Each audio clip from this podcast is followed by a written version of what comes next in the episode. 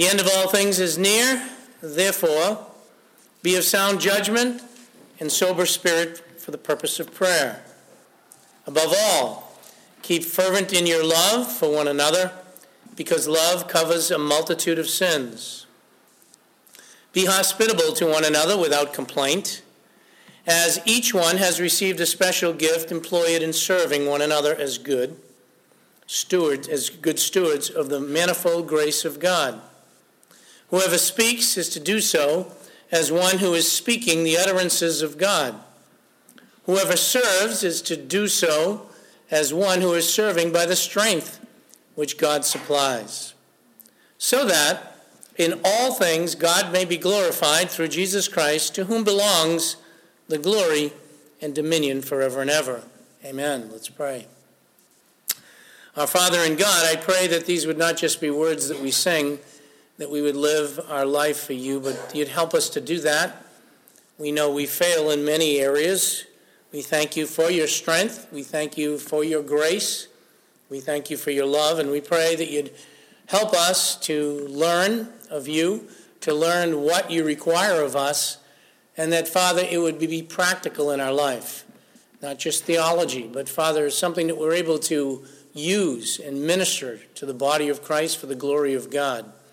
Thank you for this opportunity to study in 1 Peter, and once again ask for your guidance and direction in our study. We pray this in Christ's name. Amen. We've entitled this message this morning, Fervent Love Looks Like This. Looks like this.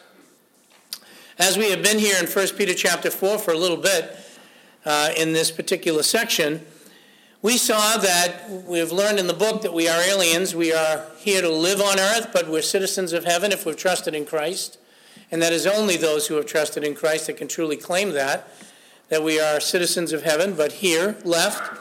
And we are anticipating uh, that at any time, really imminently, we could be accountable before God. Uh, I've been visiting a number of people, uh, even in our church, that are in, and Rita was one of them, who I visited a week ago. And little did we know, within a week, she would be in the presence of God and giving an account. So, how should that affect us? We all talk about how fast time goes by, how quick life goes by. And should it affect us if we really believe, not just sing that the Lord's coming again, and not just sing that we're going to stand before Him, or not just believe in such things as the rapture uh, or the return of Christ, uh, but should it affect us? And the answer is yes, obviously. And we've learned in the beginning here, personally, it should affect us individually that we are to have clear thinking. And it's a good reminder for us to go back and see this. But we ought to have clear thinking in the midst of all the chaos that certainly is going on in our world, in our nation, and things that are happening all around us. We are to keep clear thinking. We ought to be controlled by the Holy Spirit. We ought to be sober, not controlled by anything else but the Spirit of God. And it ought to drive us to consistent prayer and uh, have a good prayer life. Toward believers is where we are now. That's personally. That should be in each one of our lives as we're anticipating standing before the Lord. But we should also have ways that we treat the body of Christ. It should affect us. And this is something that every local church, I believe, around the world needs to really get a grasp on, is this section of 1 Peter. Because if we really believe that Christ is coming, it should not only affect us in our personal life, but in our personal life to members of the body of Christ. And we saw and have expounded that in verse 8, and you can look at it, the priority, where it says above all, the priority is fervent love, not just love, and not just talking about love. And I don't know of many Christians that don't talk about love, and whether they exercise it or they don't. But the scriptures say the priority is not just love, it's fervent love. And what does it look like? Uh, before I, well, let me just repeat what the verse says first. It says, above all, keep fervent in your love for one another. There again is directed toward the brethren, because love covers a multitude of sins. What does it look like? Well, if it's fervent love, it will cover a multitude of sins. I want you to turn to a passage before I even summarize that section again. Go with me to Ecclesiastes. Ecclesiastes. Psalms, Proverbs, Ecclesiastes to help you with the Old Testament and to find it. Psalms is pretty easy to find. So whether you have a computer right now and you're already there or you're turning the pages, I want you to go to Ecclesiastes in chapter 7. I want all of us to see this. Solomon, who by God's words was given wisdom that no one ever had, no will have beyond his days. So I would put that as the wisest man who ever lived or ever will live uh, when God gave him that wisdom. And he is most probably the one that's the writer in the book of Ecclesiastes. And he said this, and it ties into this idea of covering a multitude of sins. I'll pick it up in verse 19 of Ecclesiastes, but I really want to get to two verses there. It says, Wisdom strengthens a wise man more than ten rulers who are in a city. Indeed, there is not a righteous man on earth who continually does good and who never sins. That's the first thing I want you to say. There is not a righteous man on earth. Sometimes we think people ought to be that way, in goodness because we want to be that way and we have high, high expectations. But we forget that there is not a righteous man who does good and who never sins. And that is true of believers. But I want you to catch the next two verses. Also, do not take seriously all words which are spoken, so that you will not hear your servant cursing you. Solomon says basically here that don't listen to everything that comes along and take personal offense. And he tells you why in the next verse. Look carefully. For you also, yes, you, have realized that you likewise have many times cursed others. You say, I haven't cursed anybody. What's that saying? That's the very practical application of what we've been learning.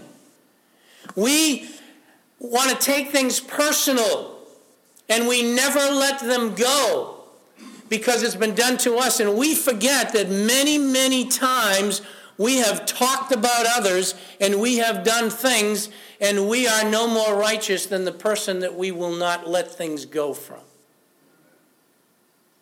and we forget how much Christ has forgiven us. That is the practical application and the finish of what I was talking about in 1 Peter chapter 4 verse 8. That is what fervent love is like. When it says it covers a multitude of sins. And I explained last week this is not dealing with serious sin that needs to be confronted and disciplined. But is really dealing with the hurts that come to me the hurts that come to you that we never let go or never let anybody forget about. And we forget that we've done that to others and we've forgot about all the people we talked about. And we forgot about all the things that we've done, and we're hoping those people aren't holding those things forever, because if they are, we'd be the first ones to say, they just can't get over it. When we can't. And so that's how fervent love really works. Fervent love really works in a way in that the hurts that it caused to me, and I put it in practical terms, I hope, last week. Number one, it accepts the faults and weaknesses of others. It realizes that, you know what? God forgive them for that because I've done the same. And while it hurts, and it hurts deeply, and it does, I need to let it go. And I'm not trying to sing a song. Okay? For you young people. Some of you older people, that went right over your head. Okay. But when it comes to me, those hurts I need to let go. So it accepts the faults of others and weaknesses. And what does it mean by it says it covers a multitude of sins? I use these terms again. It covers, it stops, and it suppresses. It suppresses the problem. It doesn't want it to continue. Why? For the sake of the body of Christ. It will not get involved in gossip, backbiting, or dissension. And as I said last week, if we're honest, we are all every one of us in this room, guilty of it. We don't want to admit that we are, but we are. And so, if I really have fervent love and I'm really anticipating Christ, by God's strength and by God's help, when those hurts come my way, I will feel them, then they are real, but I will cover a multitude of sins because of the glory of Christ. In other words, what we said is we will look at the bigger picture, we will look at the Lord's work, and the more important thing is the unity of the body of Christ. So that's number one. Number one, in the top priority that Peter says, as we function as a body among ourselves, we ought to see that above everything else, we're to keep a fervent love. And if we have fervent love, not just talk about love, we will cover a multitude of sins. So I would ask myself this question and ask you this question to ask yourself and be honest without speaking out loud. Are there things that you are holding on to that have happened to you personally that you even still talk to others about and continue to hear others to talk about and you continue to do it? And you really believe you are fervently loving? Or I am fervently loving? We're not. But we will be when we have that attitude. And that is to be a priority. So the next time a hurt comes to me, I need to evaluate that and say, if that's not worthy of discipline, you know what? I've done that too. God forgive them, and I need to let it go for the sake of the body of Christ. That's what fervent love looks like. Now we get into the second. In verses 9 through 11, we have other actions or believers, uh, other actions, excuse me, are behaviors that we are to have toward believers so that we will see what fervent love looks like. And the first one was that we will cover a multitude of sins. We won't repeat them. We won't continue to fester that argument. We won't continue to have our enjoyment with it as we put others down. Secondly, I'll put it to you this way, and then we'll look at it, is in verse 9. It is what I call friendliness. I just put it in the word friendliness. What is it? Verse 9. Be hospitable to one another without complaint. Peter says, in anticipating the coming of Christ, we ought to do something that's contrary to what we want to do.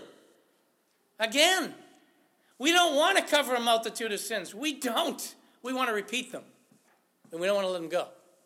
We don't want to really be friendly. You say, Yeah, I'm very friendly. I want to be that way. Well, let's talk about it a little bit. What does it mean when he says that we ought to be hospitable one to another? The meaning of the word is to love strangers. We are to, in anticipating Christ's return, to love strangers. Now, what does that mean? Well, first of all, it is speaking of believers, not unbelievers. It's not talking about just the guy on the street that's walking down that we don't know, and we want to be a lover of that person down the street. How do you know that, Pastor Dan? The context. Look at verse 8. Verse 8 love for one another. Verse 9 be hospitable to one another. Verse 10. As each one of you has received a, gift, special gift, employ it in serving one another as good. The whole point that Paul has moved to, if you remember in this context, is the relationship among believers. So when he's talking about even hospitality, or he's talking about being hospital, hospitable, or talking about loving strangers, he's talking about loving believers loving believers who are strangers. Now, what does that mean? Those who are beyond our circle of friends. That's not easy.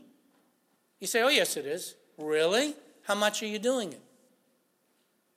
It goes beyond. Now, first of all, let me just address this. I've taught on this before, but it's important with the context. Is it wrong to have a circle of friends? Absolutely not. Some believers think that it's absolutely wrong for you to have any, you know, that's favoritism. That's showing uh, favoritism in the body of Christ. The Lord Jesus Christ had an inner group, and he had an inner group within the inner group that he showed things to. There's nothing wrong with having close personal friends, that is a good thing. But this is also helping us to recognize that even beyond those that are close to you, especially in the body of Christ, we are to reach out to those who we don't know, who we don't know. They're strangers to us in a sense. And we all have our close friends, and that's okay. This is dealing with believers that we don't know or know little of.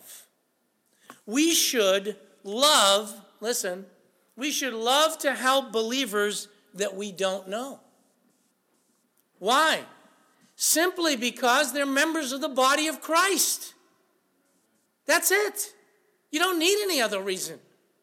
When you have someone that's professing Christ and they're a genuine believer, you and I ought to be looking for ways to be hospitable, to love them because they're members of the body of Christ, whether they're in with my inner group or they're not.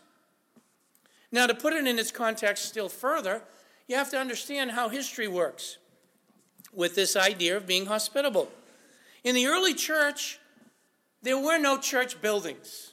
There weren't, per se, like we're sitting in right now. And I personally believe that that helped them to understand better what the church was. They knew that it was people, that it wasn't a building. Because I remember even growing up as a child, unsaved, but when we talked about going to church, automatically a building came into being. And it still does in this century. People think of church as a building, and it's not, it's people. And the early church got that. So they didn't have places like that, and I think it helped them to understand. They met in homes for worship. And for time's sake, I'll just give you some references. In Romans chapter 16, Paul was commending those who opened up their home for church services, as we would talk about it, but for the basically for the local body to come together to meet. They didn't have church buildings. Uh, so we see that. And by the way, let me also make this comment. Today, there's a movement to get back to that. Why? God's provided the church building. Stop complaining about it and get there and meet and get involved. And I personally believe that if they had the buildings, they would have met back then. The evidence is they had some people who had bigger homes and they met there. It's just what God has provided for structures today. And the, another uh, uh, point on that is even as the synagogues, they met in the synagogues. That wasn't in the Old Testament, but they accepted it and they met there and they gathered there for worship.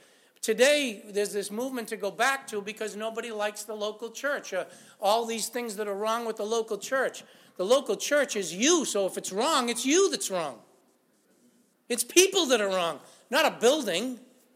We lose that perspective. And I don't believe they lost that. So they understood what it was to get together. Further, they didn't have what we know as modern motels or hotels. They did have inns, but the inns were few, and often they were very crowded from the reading I did, and many times were unsafe, especially for believers. One of the readers that I uh, I read on that. Uh, that was his focus, was especially for believers. The inns were not. And so they were also expensive, so they couldn't afford to go there. And so what did you have? You had believers who needed hospitality, believers who needed help that would be traveling. Lydia, go with me to Acts chapter 16 just to look at the one example. Just one example. In Acts chapter 16, Lydia was one of the people who did that. Acts chapter 16, verse 15, just quickly. And when she and her household had been baptized, so baptism should follow salvation, she urged us, saying, If you have judged me to be faithful to the Lord, come into my house and stay. And she prevailed upon us. That is the idea of what we're talking about here. She didn't really know them. She got saved. She was, they were new, but they were members of the body of Christ. There was a common bond. She had a house and she took them in. And Paul benefited by that. And so we might even ask now, back in 1 Peter, is there any relevance in this text to us at all? Maybe this is irrelevant because they didn't have church buildings and they didn't have motels. So when he's talking about that, it, this is a situation where people were just passing through, so they would take them in and uh, they would meet in homes, so maybe there's no relevance. I don't think that that is true at all. I think there's a lot of relevance. Why? Let me fire a bunch of scripture verses at you. Turn with me to Luke chapter 14. Luke chapter 14. In Luke chapter 14, verses 12 to 14. I'm going to fly. It says, And he also went on to say to the one who had invited him, When you give a luncheon or a dinner, don't invite your friends. That's still the tendency that we have today, our inner circle. Or your brothers, or your relatives, or your rich neighbors. Otherwise, they may also invite you in return, and that you will be uh, will be your repayment. And we have to be honest. Have you ever done that? You invite somebody over, then if you don't get invited to their house, it's like, oh, I wonder what was wrong with them. They never invited me. I invited the pastor over five times. He's never invited me over to his house once. What's the matter with him? Why? We're looking for something in return. That's really the practicality of what he's dealing with. But when you give a reception, invite the poor, the crippled, the lame, the blind, and you'll be blessed since they do not have the means to repay you. And so there's the concept, even in the Gospels, of reaching out. You say, but Pastor Dan, you said to the body of Christ. Okay, now turn with me to Romans chapter 12. Romans 12. Stay with me. Romans chapter 12, verse 13. And here, by the way, is a long list of things. I'll go back to verse 9. Let love be without hypocrisy. That's fervent love. And then he goes on, he starts listing things. Verse 12, he says, rejoicing in hope. Verse 13, contributing to the needs of the who? Saints. Practicing what? Hospitality. There it is again. It's the same idea. I am to love strangers. Where? In the body of Christ. I am to be reaching out to them. That's New Testament. Go with me to Hebrews chapter 13. Hebrews chapter 13.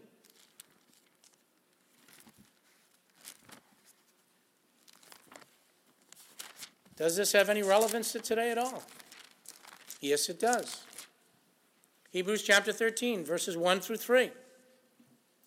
Let love of the brethren continue. There it is again. Do not neglect what? To show hospitality to strangers.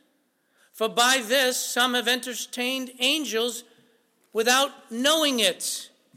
Remember the prisoners and those in prison with them and those who are ill treated, since you yourselves also are in the body. That's pretty practical stuff.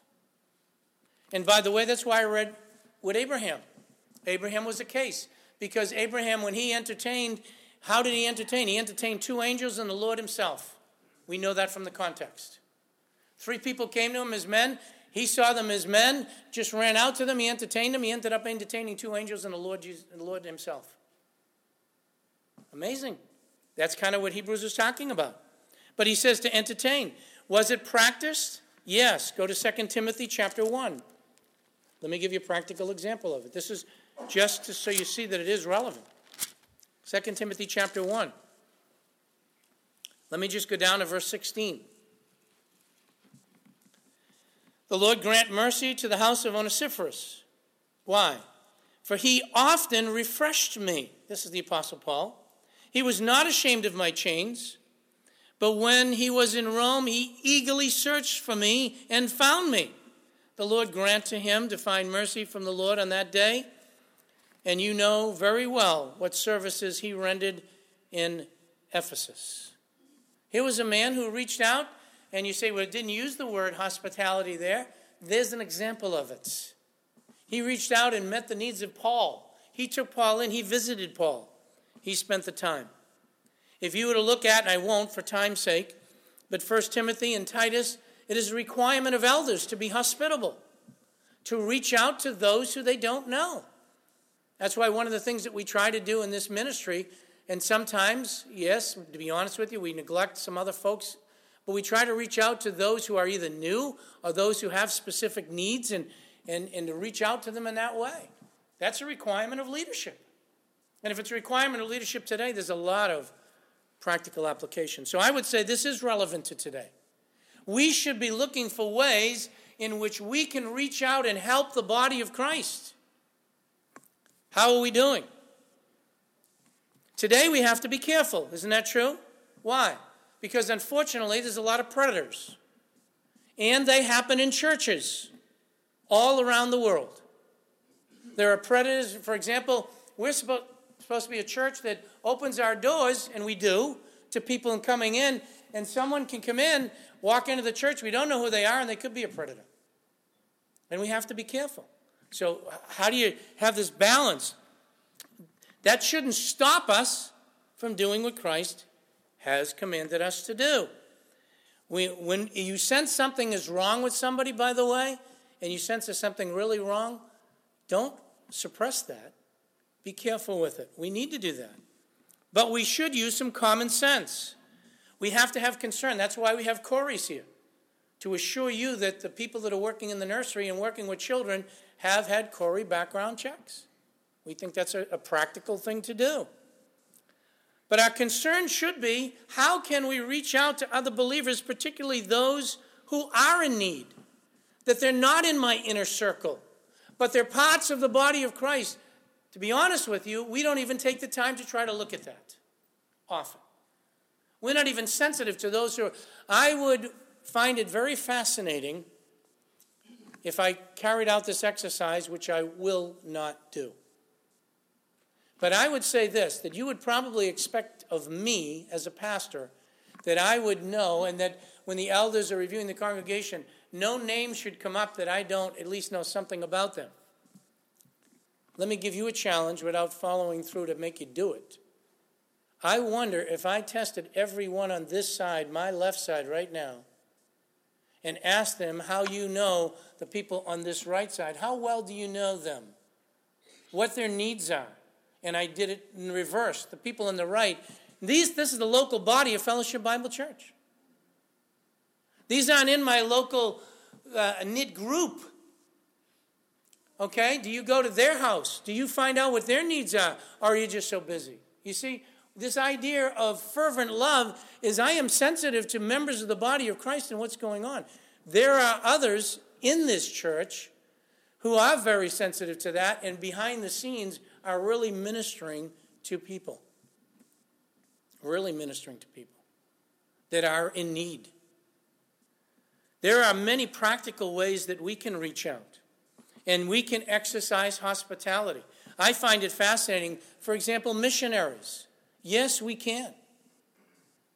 I am dumbfounded in a church our size when missionaries come and visit, and we have lists that are posted now through the internet that need a lunch, that need a dinner, that need to be housed, and a congregation of this size. And by the time the missionary comes here, I am still notified that Pastor Dan, we have still have three openings because nobody will open their home for lunch or take them to lunch or do whatever. How's that possible? If we're really looking out. There's a very practical way. You say, well, I don't want to stay, put them in my home because my home is, is, you know, it's not the real nice home. Has the Lord provided for you? Do you really think that that missionary or the person passing through is going to be that way?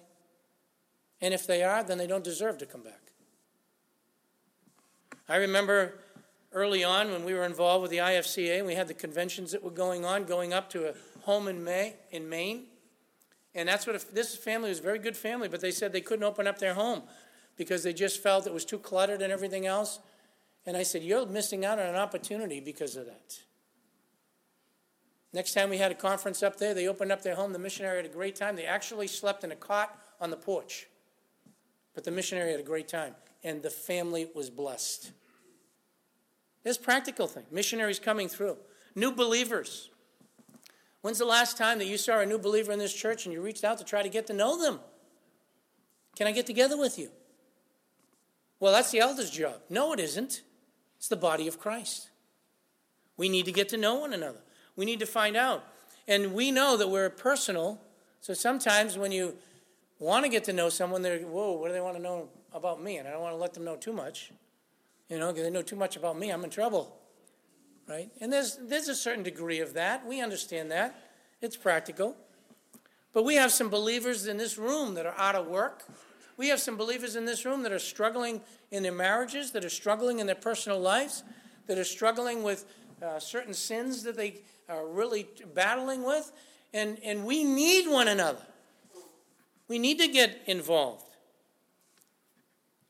Teachers, you send your children to some of the teachers in junior church uh, and other teachers here. When's the last time you ever even invited a teacher to get to know them? You know, it's interesting. This is an, and I meant by the way of an encouragement, even though it might not be coming across that way, to have us get involved. You know, we know that the elders should be getting involved. Do you know that the scriptures command the believers to get to know your elders? When's the last time you had an elder over to your home? Not them having you over, but you had them to get to know how you can pray for them, to get to know what you can do for them. And the elders didn't ask me to plug that, by the way. It's just a reality. You see, this concept of being friendly, this concept of loving strangers, is talking about the body of Christ. We, if God has brought us together to worship together, we want to be together. We want to know one another so we can pray effectively for one another so we can encourage one another, so that when things come up, I had a conversation just this past week. It was with a believer. And the believer was talking to me about a, a certain situation. And here's what I said to the person, and the person said, Wow, if that's really, and I said, Stop. I said, I know this person you're talking about, and I'm going to give them the benefit of the doubt. That's exactly what I said. I said, because I don't know the circumstances in this, but what I know of this person, I know their integrity. That person stopped talking. Why? What I'm saying about the more we get to know one another, that's what helped me. My knowing this individual, rather than listen to what was about to take place and go down a whole different stream, I was able to stop that because I said, wait a minute. This is another believer, and I know that believer, and I know what this believer has done before. I don't believe that until I know the facts. The conversation was done. It only comes when you get to know one another. It only comes when you get to speak with one another. How often are we doing that? I want you to know that it says here, without complaint. Isn't that what it says? We ought to be hospitable to one another without complaint. Oh, I guess I have to host another missionary. Oh, I guess I now have to open my home to some people, or I have to now go around and ask people how they're doing or whatever. I guess I got to do that. It says without complaint. Not with that long face. Why? Because of our love for Christ. Because of our love for the body of Christ. Because of our love for one another. And another reason I went back to Abraham is I think he is the example of how hospi- hosp- hospitality, excuse me, should work. Do you remember what he did? Anybody? when he saw them coming. He ran. He wasn't asked by his wife or anybody else. That's really reaching out to strangers. Now, I understand the customs back then, but I want you to notice he was a man, a very wealthy man, a man that God had moved out of the country and everything else. But when he had the opportunity, he ran and he was eager. They didn't ask for a meal, they didn't ask to stay, but he was making the arrangements with eagerness. That's the idea without complaining. Onesiphorus that I turned to, he didn't have to be asked. He knew that Paul had some needs, and he was there. And he wasn't looking at, well, if I help, and I visit Paul in prison, and if I help him out with his needs, he had better do the same for me. No, he was serving the body of Christ. And the next area that we're going to get into when we get into gifts here, as we're going to walk into it, we're going to see how important it is that we are to have that love. So, what is fervent love? Covers a multitude of sins. What's fervent love? It has a love for strangers in the body of Christ. And we should have that. We should have that for one another.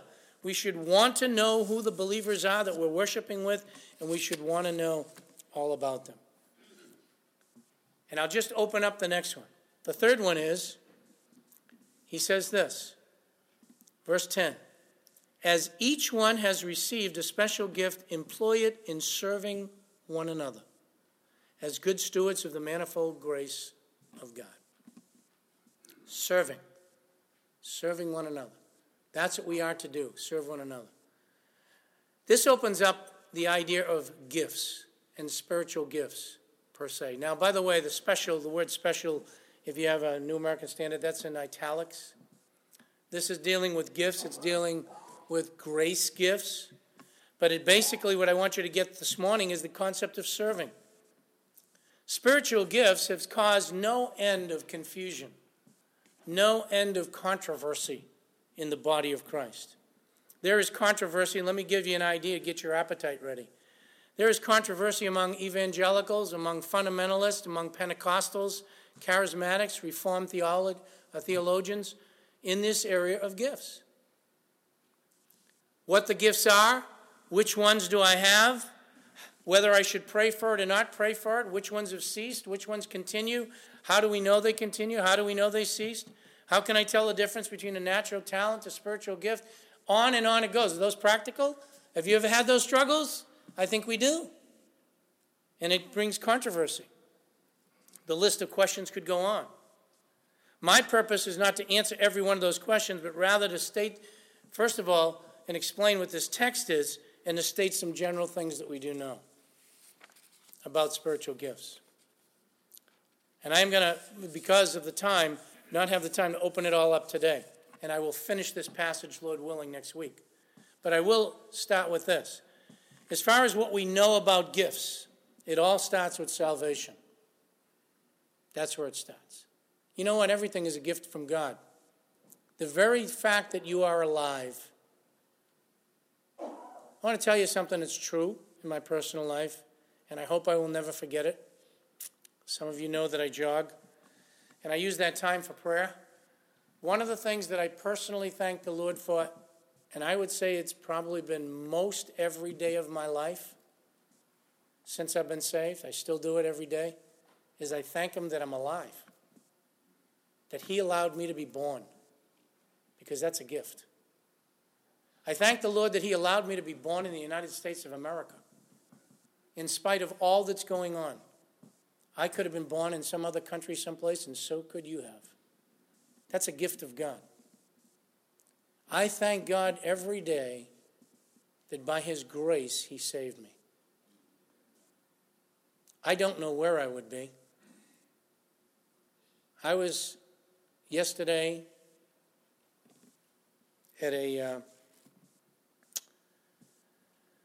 graduation party, and uh, yesterday afternoon, and as I was at that party, someone wanted to introduce me to somebody, and a couple of people, so I said, fine. I came in and introduced, got introduced.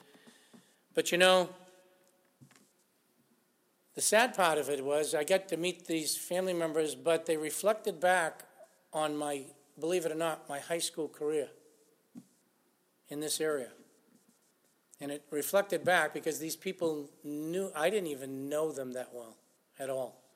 But the reason I'm even mentioning this, they went back and started to reflect on do you remember, they said, do you remember this game in which there was a brawl in the stands and da da da da da da da da da da da? And I said, yeah. I do. Because I was in the middle of it. And they said, I remember the stands and they were pulling the players off. Were you the one on the bottom? I said, I was the one on the bottom And, and, that's, and why I'm even bringing that up to, that just happened yesterday. And then, uh, and now these people know that I'm a pastor and life got changed. Where would I be if God had not saved me? I have no idea. No idea. That's why I thank God. It's a gift. And I want to end on that point tonight because we're going to get into the spiritual gifts and we're going to talk a little bit about that in this context because he tells us that we ought to be serving. And I want to leave you with that. That first of all, to come to know Christ is a gift. Jesus Christ offers salvation. You know, I talked about the building. Some of you maybe have been coming to a building for 50 years. Fellowship Bible Church, this building or the other one. And you still haven't accepted the free gift of salvation. Some of you might be coming here because it's a religious thing to do on Sunday morning. Or you're trying to get right with God, or you want to study the Bible and, and know a little bit. That's, those are good things. But salvation is the gift of God. God so loved the world that he sent his only begotten Son. Whosoever believeth in him should not perish but have everlasting life. And the reason I thank God for salvation every day, and I went into that, is because it was by God's grace that I get saved. And if you're not saved this morning, the only way you will get saved is by the grace of God. Not by any effort that you will do, not by going to any church, not by being baptized, not by reading your Bible, but by accepting God's sacrifice because you are a sinner, as we opened up with. All men, there's none that are without sin. Christ died to pay the price and penalty. That's why he suffered death. And God's wrath has been satisfied. Through faith in him, you can have the gift of eternal life. But let me just turn to close with this in our attention in the text. Are we serving one another? Christ's example in washing the disciples' feet was to show us an example of how we ought to serve one another. We should be serving one another as a body of Christ. And we're going to get into that gift of serving. We're going to talk about gifts. But are we serving? Where are you serving? Who are you serving? Who am I serving? Myself? Who are you serving? Yourself? Who are you with? Your own group of friends all the time? Or are you reaching out beyond that because you love Christ and you love his body? And you want to serve others, and that's why you want to be hospitable. I want to know others' needs so I can really reach out because they belong to Christ. And that's how the body's supposed to function. We're going to get into that with the gifts. And I love fervently. I don't just say I love, but I express it so that when the personal hurts come my way, I'm able to put them away. Remembering I've hurt people the same way. My God help us. Right here, Fellowship Bible Church, not even outside the doors, to love one another and love those who are outside of the doors who love Christ. They may not be exactly crossing the T's and dotting the I's the way we are, but they have a need and we need to reach out to them too. because that's the way Christ loved us. And that's how the body of Christ is supposed to function. Let's close in a word of prayer. Heavenly Father, I thank you and praise you for Peter. He used that man greatly. He so often put his foot in his mouth, jumped to conclusions, was eager to do things, and then failed. But you continued to use him over and over again. And Father, used him to help calm the church who was in the midst of persecution and confusion. Help them, even in our text, to understand that we are to love one another in fervent love, that we are to keep our thinking clear in the midst of chaos. And you helped him to show others how they needed to reach out to the body of Christ and to be a lover of strangers simply because they were members of the body of Christ. Help us in this church to function that way. Help us to be involved with one another, to be willing to give our lives, not just to our own personal time and our own personal friends, but to those who have the needs. Help us to be sensitive, to reach out. Help us, Father, to serve one another with gladness. Help us not to be complaining as we serve, complaining as we reach out with hospitality. But help us to do it with joy because we're serving you. Thank you for this time. I pray you'd help us to apply it just very week in each one of our lives. We ask in Christ's name. Amen.